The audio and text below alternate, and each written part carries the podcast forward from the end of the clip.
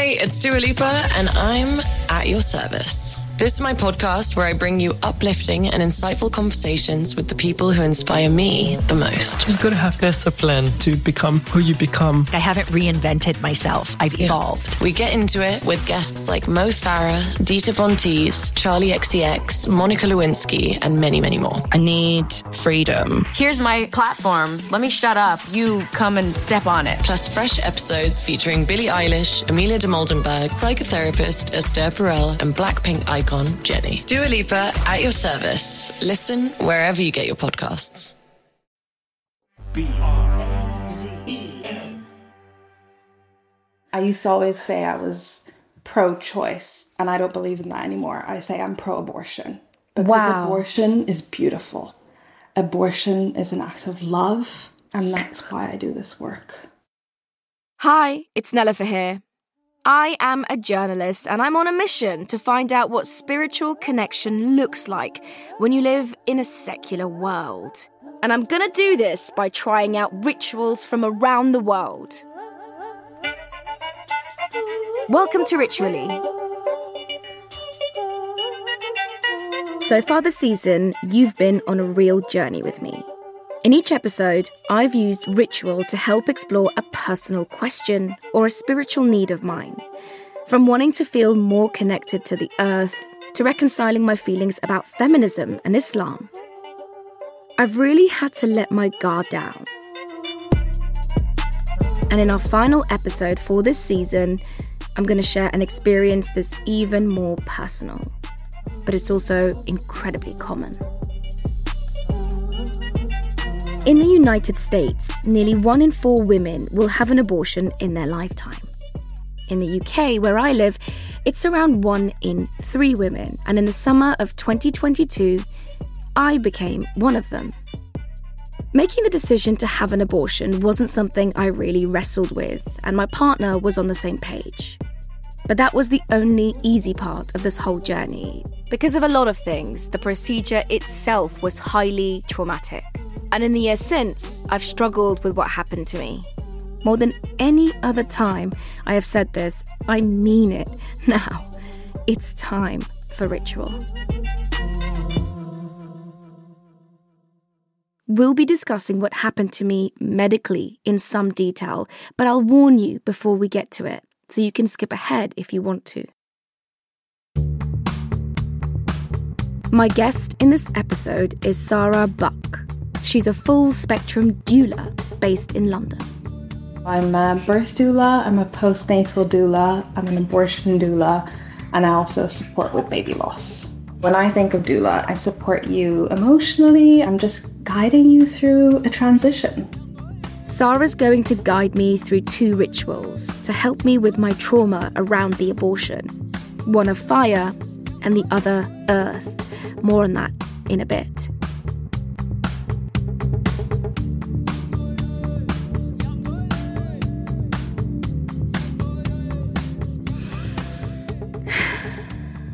First, though, we're going on another Ritually road trip.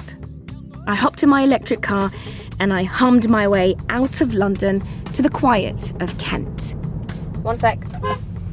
Making sure I don't get killed around this bend.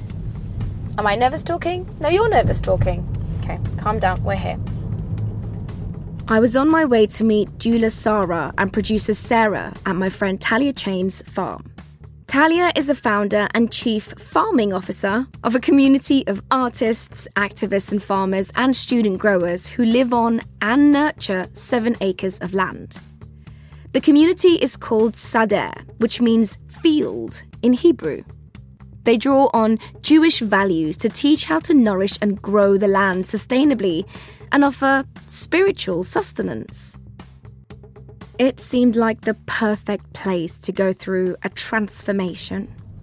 But as I peeled off the motorway onto a bumpy, windy country road, I got well lost. Sorry, I'm looking for Sadeh Farm. Uh, for the podcast? Yeah, yeah, yeah. Uh, it might be just over there. Inside. Luckily, producer Sarah came to collect me on the corner of a single lane road. Hi. Hi. Hi. Find you. Hi, so sorry. You want to follow me? Yeah. Hi, Lyra. Is Lyra asleep? Producer Sarah is a working mama, so she met me with a microphone in one hand and her baby daughter Lyra in a sling. We walked through the car park and headed inside a large seventeenth century brick building. It's beautiful and it's a former manor house, but it's been converted into a retreat centre, and this is where Sarah Buck, my doula, was waiting for me. Wow. Hi. This is an enchanting place. Hi, Sarah. How do you want me to greet you? I do, I do, hug. Nice to meet you. We headed upstairs. And producer Sarah left with her daughter Lyra to give me and doula Sarah some space to talk.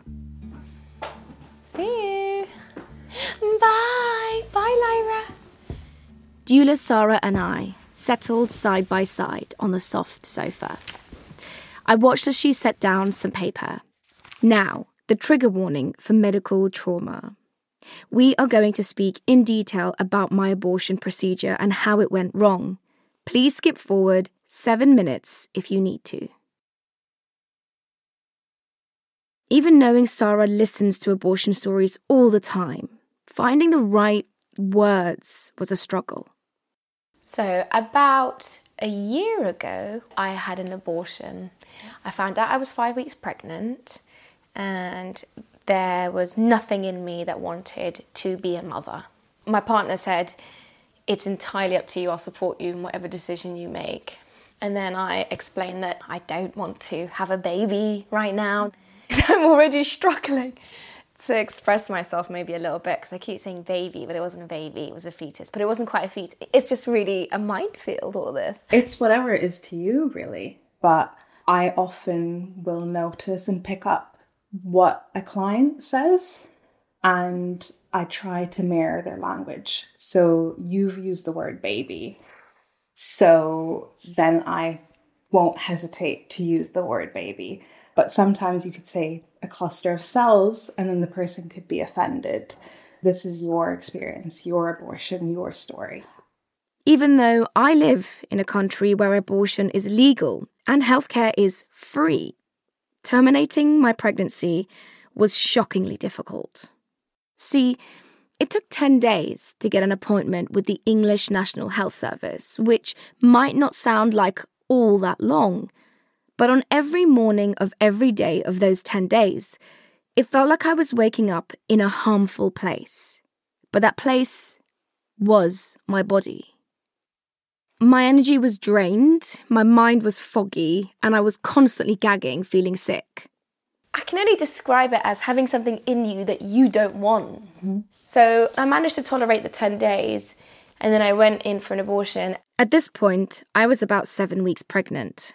A consultant gave me a pill with mifepristone, which blocks the hormone the pregnancy needs to keep growing.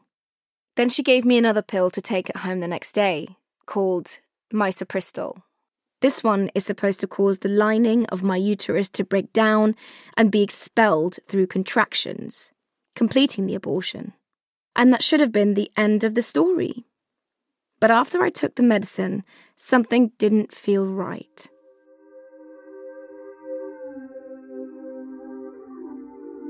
Days went by and I wasn't bleeding enough. It was less than one period pad. Mm. They told me it'll be several an hour. Around ten days later, I texted the helpline number they had given me. And they were like, just hold on, hold on, it's going to be fine. You've got to just hold tight. So I waited another five days. fifteen days total since I'd taken the pills. I know something is wrong in my body, and no one believes me. I had to really push them to get another appointment for an ultrasound scan. So I went in again. The lady who scanned me was like, "Are you sure you need a scan? You could be taking someone else's scanning place." And I was like, "You told me to come in for a scan. I'm telling you I'm still pregnant. You told me that I'm not." They told me to take the pill again. They said, "Listen, it fails one in one thousand times. Mm. Take it again." I looked at my partner who came with me to all the appointments. The consultant wasn't, she wasn't talking to me. She was talking to him mm. the whole time. Mm. Even he found it a bit creepy when we got back into the car. He was like, that was a bit weird. I was like, welcome to what it's like to be a person of colour, a woman, in this space. So I took the pills. Oh, Sarah, it hurt. It hurt, it hurt. I've been stung by jellyfish, I've been attacked by police, I've been butt with the end of a rifle in my stomach. Nothing compared to the pain of what I was feeling. But even after I took the second dose of pills, something still wasn't right. Weeks were passing, and the signs of pregnancy were still there. My tummy was getting bigger, and my constant nausea hadn't let up. But by this time, I have been so gaslit that I don't trust myself anymore. I called them and they were like, there's no way. There's just no way. You passed blood? Yes. Did you pass a clot? Yes. Did you hear the drop when you went to the bathroom? Yes, I did. Mm. You're not pregnant. So I went back to the hospital, and this time I insisted on having a scan again to figure out what was going on. The staff were clearly annoyed at this point, but they agreed. They are just downright rude. And I lie on the bed, and I never told anyone this. She just put the device on my belly for two seconds. She was like, yep, you've got a fully viable pregnancy.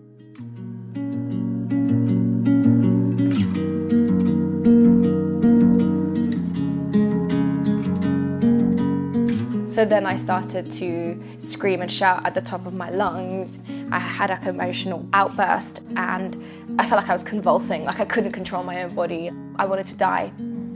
And she physically held me down on the bed, and other nurses ran in and they were just like, what's going on here? And the young lady, like nineteen, twenty, young black girl, just leaned down really close to me and was just like, you need to calm down, please, it's gonna be all right. I think her voice was the only thing that brought me back.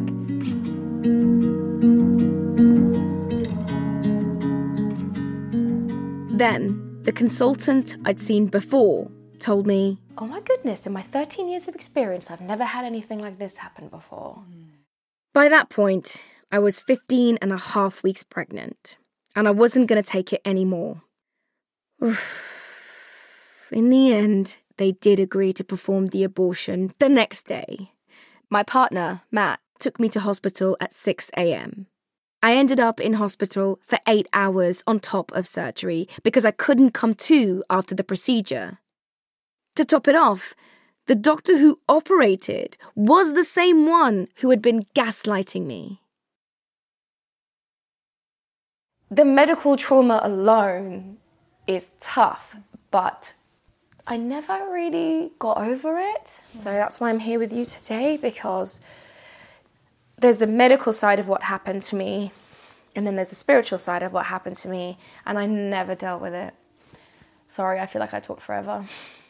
No, this is your story. Mm-hmm.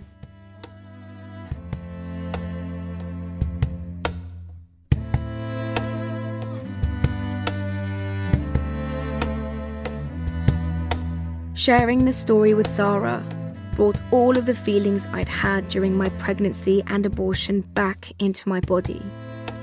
But this time, I was ready to talk about it.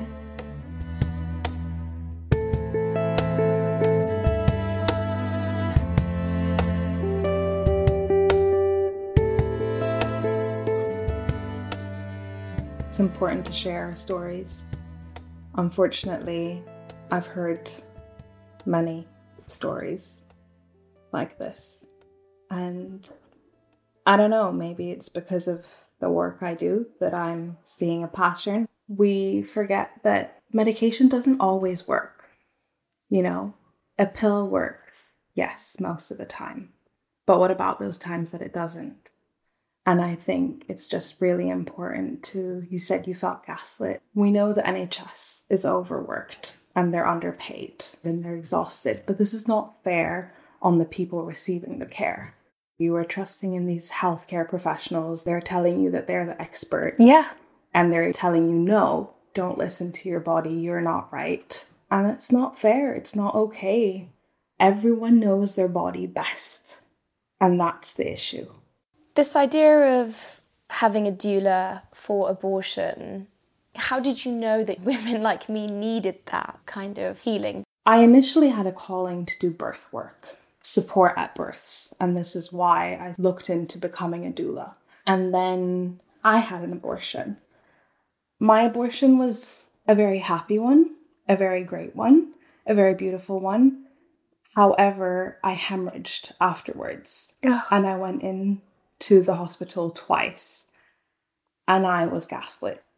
So I think back to that day hemorrhaging after my abortion and I was like, I needed a doula that day. I needed someone. Because that day I was on a third Tinder date and the guy was with me in hospital. It was the most awkward, weirdest. If like... there's anything that could make an abortion weirder, it's having a Tinder date with you. The guy didn't know my surname. I went to the toilet to like clean up the blood. And when the nurse called my name, he was like, I think it's her. And then they gave him the form and they were also addressing him. And I'm happy you're laughing because it's almost like this tragic comedy. You could sell the story to Netflix. I mean. After Sarah started working as a doula, she realised there's a broad range of pregnancy experiences that people don't often talk about.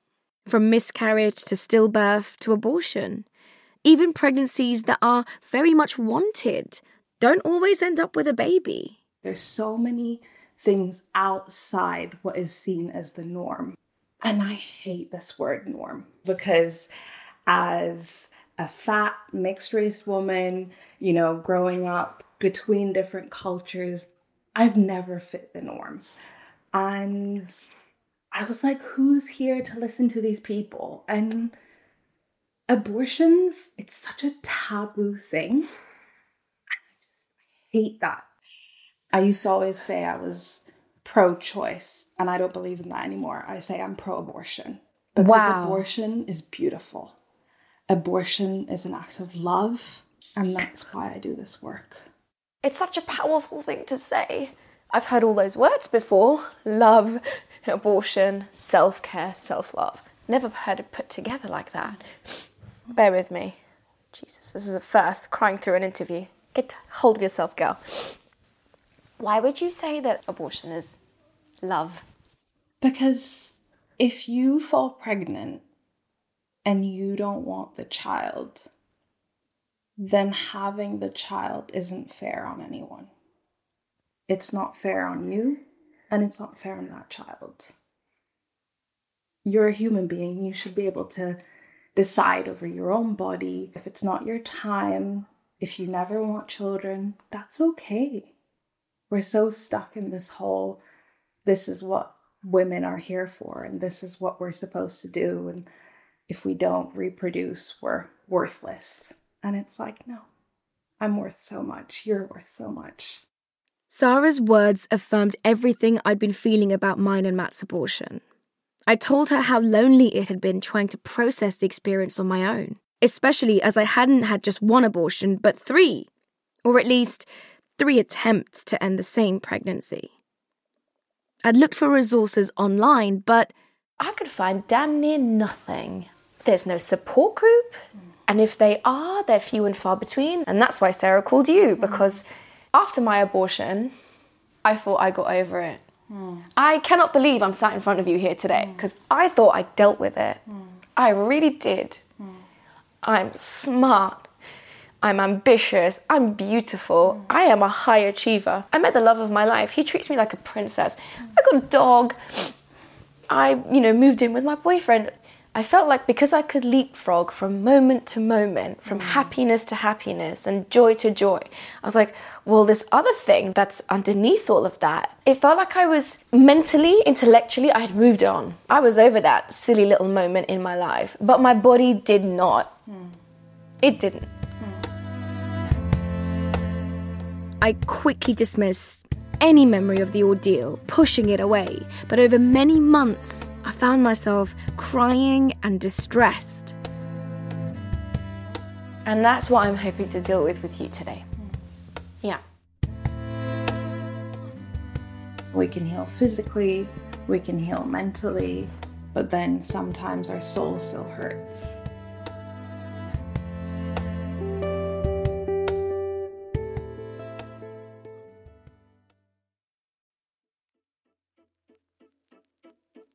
The Waves is Slate's podcast about gender and feminism.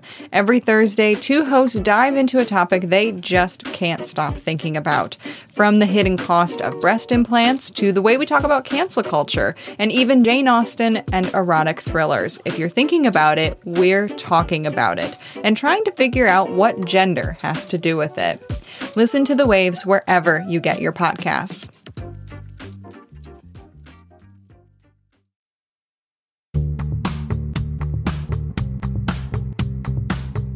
With the first stage of Sarah's plan done, and all cried out, we moved on to our first ritual. So the first one is writing a letter. You can write a letter to yourself, to your body, wow, to your baby. You can write an angry letter to the medical system, to those women that treated you badly. It can be a sweary letter. It can be a letter of love. It can be a little bit of everything. No one has to read it. And then when you're ready, we'll burn it. We'll burn it? Mm-hmm. Why? Because it's an act of release, getting rid of it. It's this act of anger and rebellion, but it's also this act of release and letting it go up in flames. And then you can either keep those ashes or you can scatter them. And what is the second ritual? The second ritual is planting a seed. In a lot of cultures, people bury the dead, bury their loved ones. Sometimes we bury treasure, and when you bury a seed, something grows. So I'm hoping that what we bury today, we'll bury the hurt, we'll bury all these horrible things that happened to you, and then we'll watch the seed grow, and we'll watch you grow. Do you want a pen? I've got a pen. Okay. I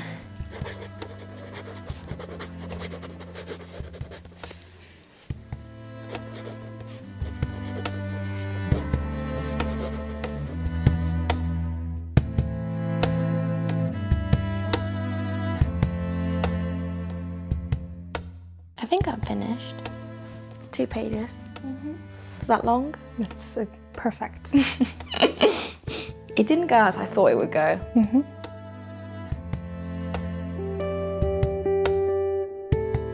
The letter I wrote is extremely personal, and sometimes you've got to take care of yourself and hold certain things back. So I will. But what I do want to share with you is how powerful it felt to see my own words in ink pouring out the deepest, the sorest parts of my experience. I did read the letter to Sarah, though. It felt liberating to know that this person, who was the carrier of so many people's trauma, was listening to mine and was helping me heal.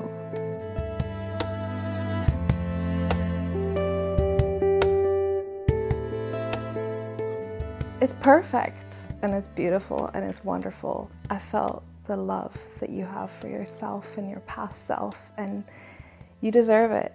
Yeah. And you're smiling now. I am. That's you know, freaky. You know, emotions go in waves, and I don't know when we go out on the farm how you're going to feel, mm-hmm. and the tears can come back, but we're smiling right now. Yes. And let's just sit with that moment, sit with that feeling for a little bit. It feels very different sitting with you and doing it, because I feel like, in a way, I feel like everyone else judges me, mm. but you're somebody who brings people into life and you don't judge me, mm. and that means something. Yeah, I see you, I hear you, and I feel you. And I'm so proud of you for talking about this and sharing your story.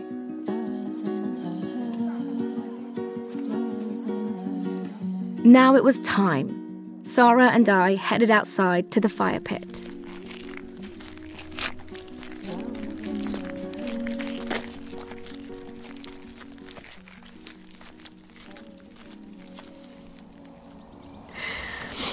You can say a prayer.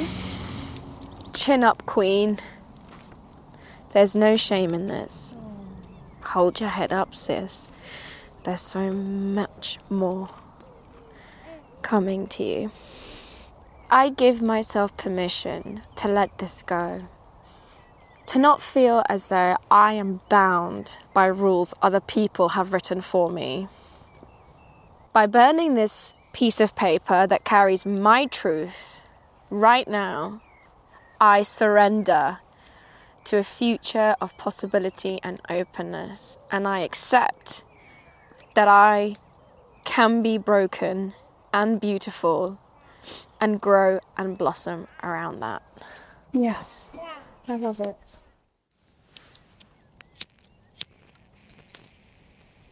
I set the letter alight and watched it burn. How are you feeling?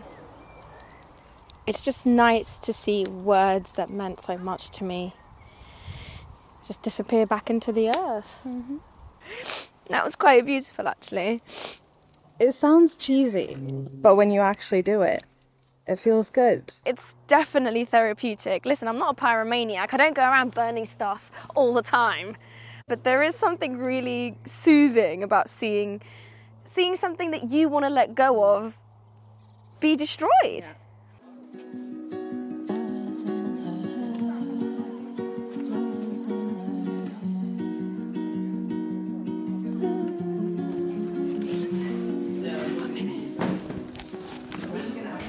After all of that, we needed a break. So we headed to the dining area to have lunch with the community who live and work at the farm. I walked past a medieval-looking fireplace and sat down at a big table laden with vegan pizzas, focaccia bread, hummus, salads, everything. Looked delicious. When I arrived today, and we walked down by the fields, something in me wanted to like start running in the grass yeah. and like do cartwheels. I don't know how to do cartwheels. I've never been able to. We've been known to do that. But I just felt like I wanted to run and just enjoy and get my hands and feet muddy and dirty. And I feel like if I stayed here, I would heal my inner child. So definitely, I love that we're doing our rituals here. That's so lovely.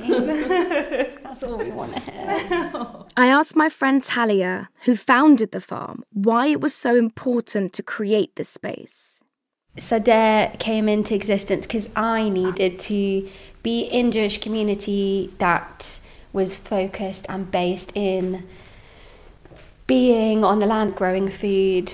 This thing about providing space for people to like have like a moment of freedom to run around in a field. I didn't realize actually how transformative that part of it was.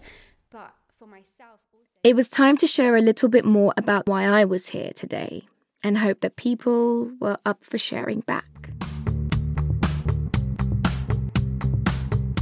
We'd given the farm community a heads up in advance that I wanted to talk about healing spiritually from medical trauma and the role of ritual in all of our lives, and got everyone's consent who wanted to participate in the discussion. Arriving at the farm early that day, I felt nervous about opening up to strangers and worried that they'd judge me. But with doula Sarah by my side, I felt safe. Oh, and producer Sarah's daughter is gurgling away at the table, and it made me feel more at home too. My own body felt like a prison. I couldn't get out of it. So I just wanted to kind of create the space for us all to talk about what that feels like. The difference when your body and your spiritual self are not aligned. Um, I just felt so moved by you sharing that story, and I, it... just felt so real what you were saying about when there's something inside of you that's wrong. I sometimes say about that voice inside, you can shout over it, but you can never make it go away. And it's actually for a little while. That's Felix. I never met them before. They live at Sadeh, working on disabled and queer community building. And I realised that we had both tried to silence the inner voice telling us who we were and what we wanted for our bodies. I'm trans and I didn't realize for age. Like, if you'd have asked me, I would have been like, I'm happy living as a woman. Like, this is great. I have such a fun life. I dance and I climb and I did, did, did, did, and I would have listed all of my many activities and how happy I was. And then I got sick with chronic fatigue, and I was just sick in bed with quiet. And it was just like, I couldn't not feel that thing anymore. You've got to make that thing right in yourself. And I just really connected, like, when the thing you have to do is something that the world has loads of feelings around, and it's so political, it's your body and it's your only home. So I just really respect you for doing the thing that you needed to do to live in your body. And I'm like, that's the that's the stuff of life. It says in Talmud, there is no home as, apart from the body, which I just...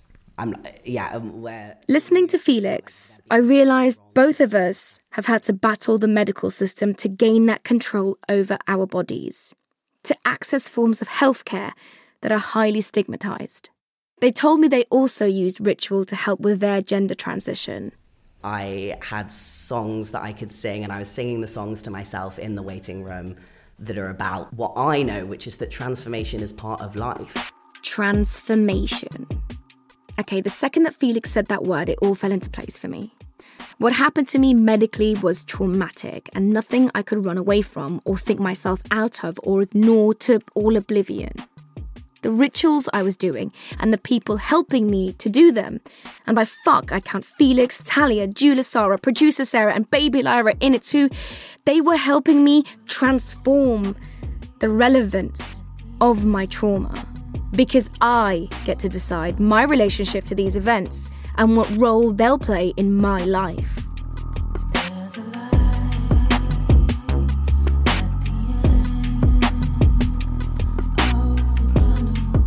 It was time for the second ritual of the day.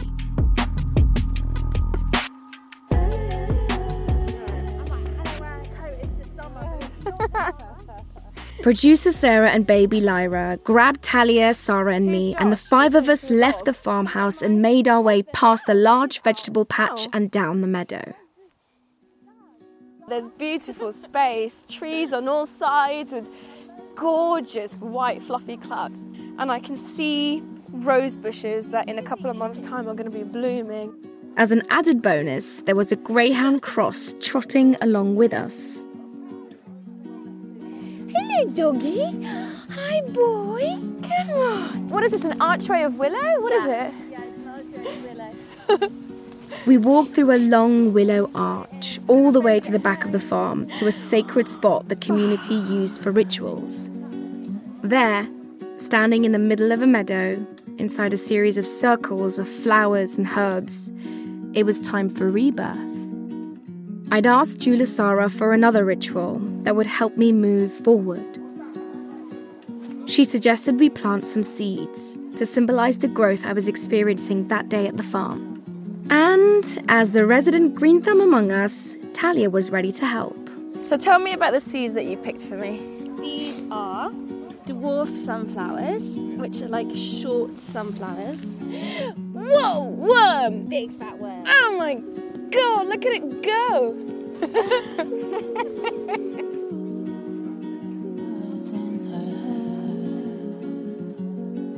Oh my God, I'm wearing no gloves. Yeah, we're just gonna make a small hole that big. See okay, not too, quite shallow. Shallow, shallow. Exactly. Mm. And then put the soil over it and press it down so that it has. I've never seen a farmer with manicured fingernails. I feel like I don't need much guidance here. I know what I'm doing.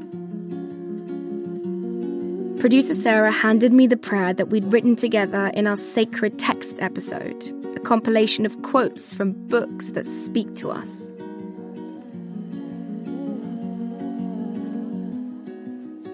Turning back amongst the many leaves which the past has folded in him, pressing into the heart of the forest where light and change so checker each other.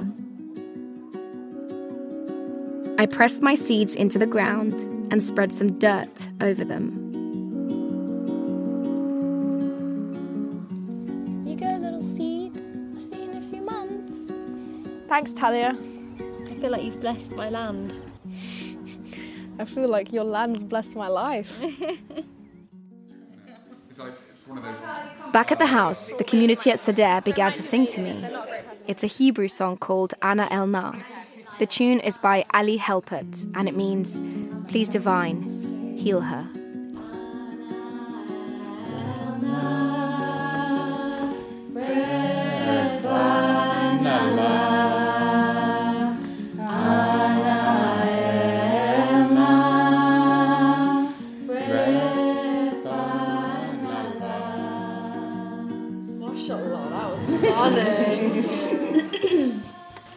How beautiful. I'm exhausted.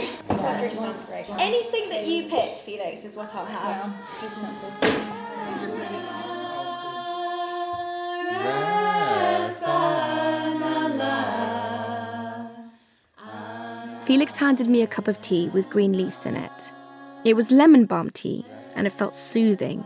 I'd never had it before. In that moment, I felt so completely looked after and taken care of. Sarah noticed, and she came over to ask what it was. Lemon balm tea, I said. She said, oh, it's said to heal the mother wound, to one's culture, to one's relationship with the mother, and one's own motherhood. I swear to you, I'm not making any of this up. Did it feel serendipitous? Yes, it did. I was always secure in knowing that this pregnancy had to end. And now, through ritual, I became at peace with it. Thanks to a whole community of people who made me feel loved, cherished, and cared back to health. Spiritually.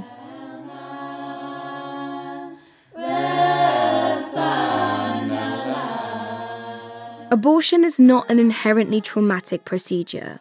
But the way that you experience it and how it's handled can indeed be traumatic. For everyone who's gone through a similar experience, you're not alone. And if you've connected with this episode and have a story of your own to share, I want to hear it.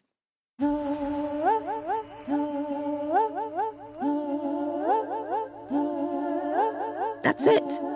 Not just from this episode, but from this series. Thank you for coming on this journey with me, with producer Sarah, with every lovely human being on this earth that's made it possible. This project, this entire podcast, has been a dream of mine and Sarah's for the longest time. To see it come true and be out there in the world for you to receive, well, there's nothing more we could ask for. Except maybe to see you in the next one. Thank you for listening. If you'd like to share your experience of the ritual or have a ritual you think I should explore, please let me know. Tweet me or TikTok me at Nelufar and follow us on Instagram at The Ritually Pod. And we have a bonus listener episode coming up, and I want to hear from you. What do you think of the series so far? Are there any rituals you've been doing or that you think I should look into? You can record a voice memo and send that over for us to listen to, or just write down your thoughts and I'll read them. Our email address is ritually at project brazen dot com. You can also record a voicemail on our website, ritually dot f m. If you've enjoyed this series, please rate, review and subscribe, or just do one, whichever one you fancy, so we can make a second season, of course. They won't let us do it all over again otherwise. And look out for some very special bonus episodes dropping in your feed in the next few weeks. And sign up for our newsletter while you're at it to get the latest Ritually updates. We've got the link in our show notes. You can also become a Brazen Plus subscriber on Apple Podcasts. You'll get exclusive access to extended interviews and other bonus material from the show.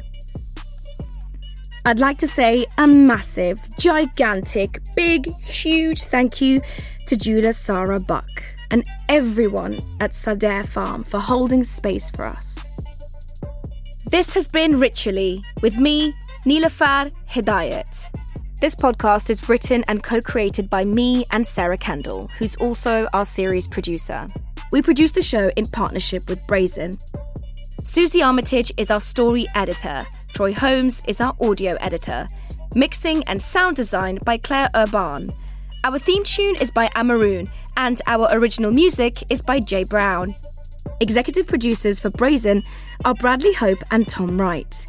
At Brazen, Mariangel Gonzalez is our project manager, and Lucy Woods is our fact checker and head of research. Charlotte Cooper is our marketing consultant. Francesca Gilardi, Quadrio Curzio and Noor Abdel Latif are podcast strategists. Megan Dean is programming manager and Ryan Ho is the series creative director. Our cover art is designed by Julianne Pradier. For more from Ritually, head to the Brazen channel on Apple Podcasts. There, you can subscribe to Brazen Plus for ad-free listening and exclusive access to bonus episodes. If you'd like to learn more about the series, check out our website, ritually dot f m.